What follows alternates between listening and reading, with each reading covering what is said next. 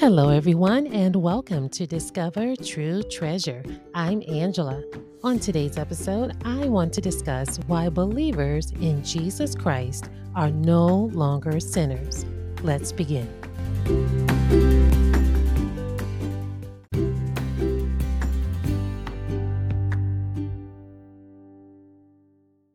Thanks for joining me.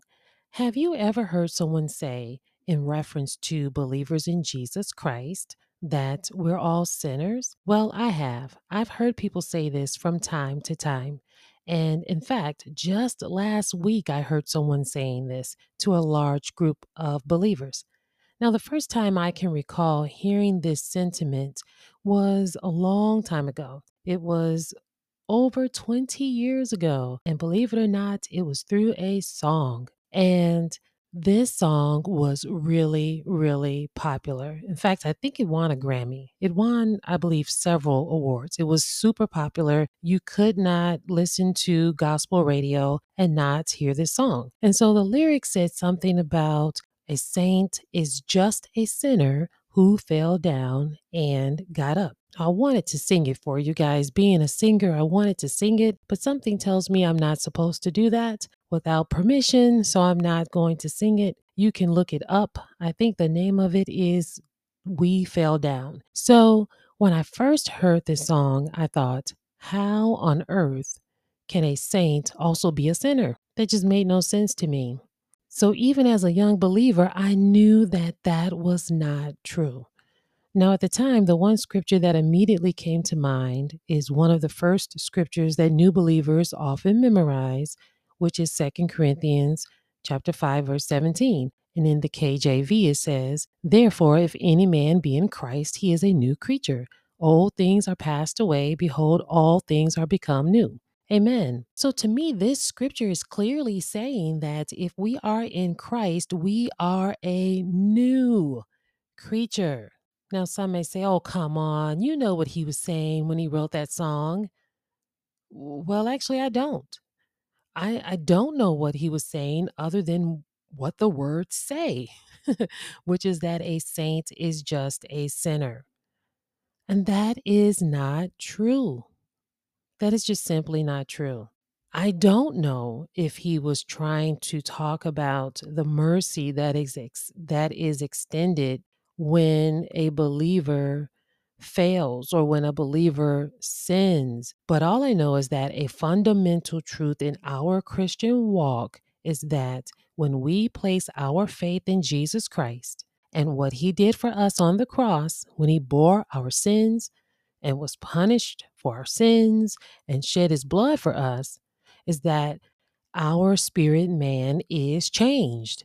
It is made new, and we are born again. And when we are born again or saved, we become a new creation in Christ. We are no longer sinners. Amen. Now, the sixth chapter of Romans so beautifully talks about this change by telling us that we are now dead to sin.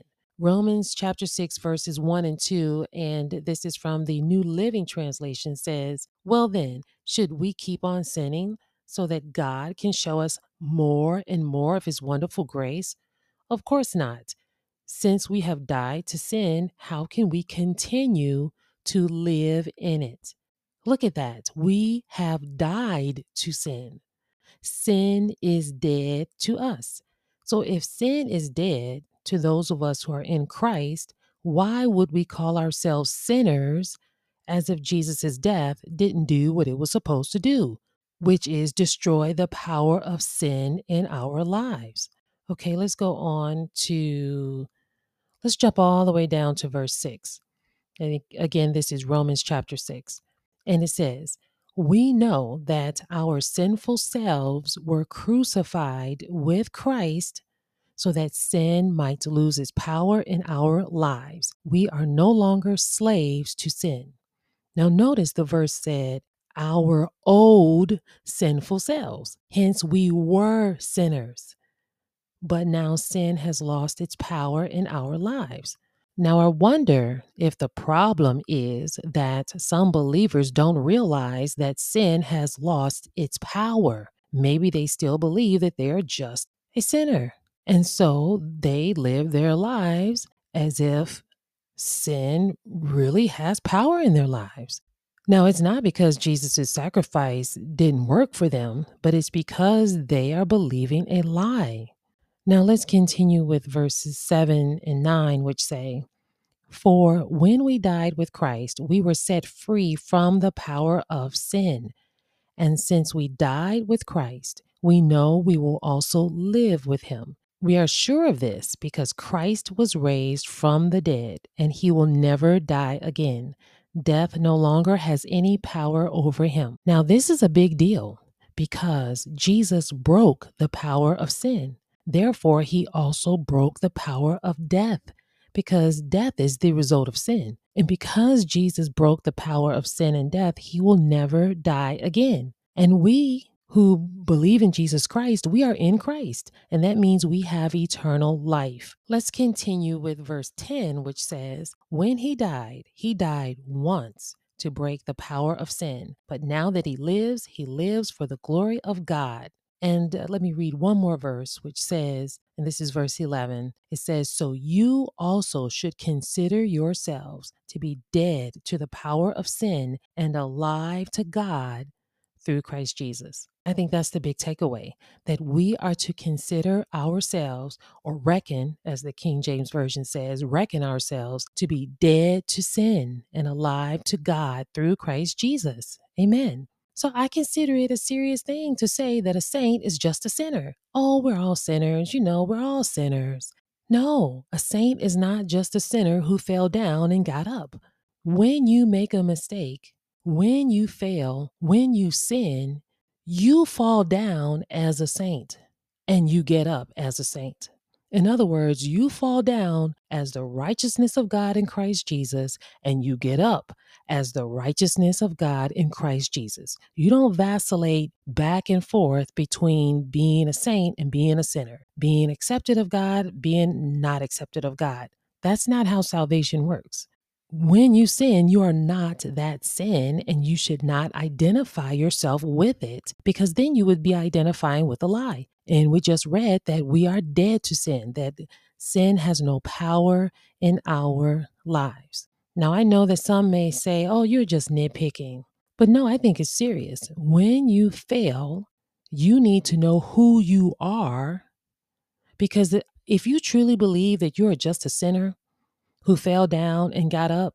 Well, what the enemy doesn't want you to know is that the getting back up part, that's really not going to be easy because he knows, in fact, the opposite will happen because you're believing a lie.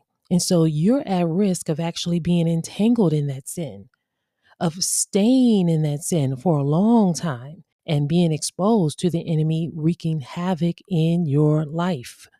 On the other hand, if you believe that you are the righteousness of God in Christ Jesus and you fail and you remind yourself of that, you're able to get up and keep on going. Amen. Now, the Bible says in Romans chapter 5, verse 8, that God showed his great love for us by sending Christ to die for us while we were still sinners.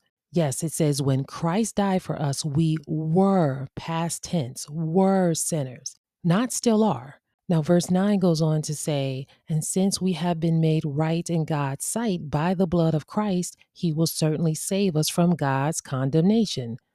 Amen. The blood of Christ has made us right, or rather righteous, in God's sight. Moving on to verse 10, it says, For since our friendship with God was restored by the death of his son, while we were still his enemies, we will certainly be saved through the life of his son. Now, here's the thing some people don't realize how serious sin really is. We were sinners, and therefore we were enemies of God. Yes, enemies. And even though we were his enemies, Christ still died for us. So when you say that as a saint, you are just a sinner, you're saying that you are an enemy of God. Now, let me read one more verse, verse 11, which says, So now we can rejoice in our wonderful new, yes, new relationship with God because our Lord Jesus Christ has made us friends of God. Yes, we are friends of God. We're not sinners.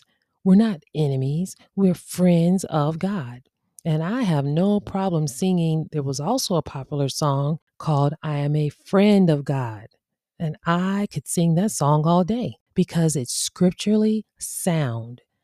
And that matters. It matters the songs that you're singing, what's contained in those songs, and whether or not it's it's actually true, whether it's rooted and grounded in truth. Because knowing your identity in Christ matters knowing what belongs to you through Christ, what you now have a right to through Christ matters. And it actually determines the type of life that you will live on this earth. So yes, words words matter. In fact, have you ever heard people casually say, "Well, we're all God's children." And often I've heard that said maybe to squash a disagreement about religious beliefs, uh, as if to say, you know, there's several ways to God. After all, we're all God's children.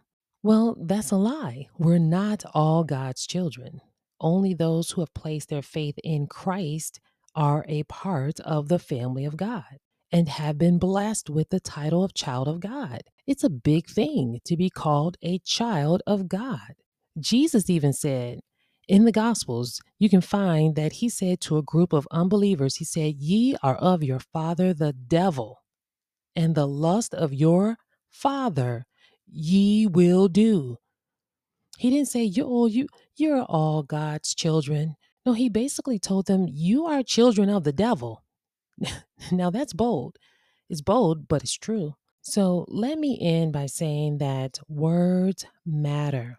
And as believers in Jesus Christ, we are not sinners. I don't want to say anything that would diminish the power and significance of what Jesus did for me. Instead, I would rather meditate on what the Bible says I am, which is a child of God, holy, righteous, his special possession, the redeemed of the Lord, and an heir, and a joint heir with Jesus Christ himself. Amen. Yes, I want to build myself up and fortify myself with the truth. So I thank the Lord that by His grace, He helps me to recognize these lies that may be spoken casually by a believer or even in a song. And there, it may be there with the best intentions, with the best intentions. But here's the thing the Lord knows and warns us that the enemy is cunning and he is slick. He's slick. And he wants us to believe and repeat lies that will nullify or water down the power of what Jesus has done in our lives. So I want to encourage you, encourage myself as well, to be bold, to be bold in the Lord and to not be afraid to reject common sayings and even refuse to listen to songs that are saying things, even if they may be Christian songs or gospel music, to refuse to listen to it if it's not rooted and grounded in the truth. Amen. Thanks again for joining me. I hope you were blessed, encouraged, and uplifted by this episode. If you haven't done so already, please subscribe to the podcast. I really would appreciate your support. If you have a question, comment, or prayer request, please email me at discovertruetreasure at gmail.com. That's discover true treasure as if it's all one word at gmail.com or leave a voice message by simply clicking on the link in the show notes. Oh, and as a heads up, I wanted you to know that I may be moving to a bi weekly format with a few bonus episodes sprinkled in. I'm hoping to make that decision real soon. Okay, until next time, rest in the assurance that you are valuable and dearly loved by our Heavenly Father and the Lord Jesus Christ.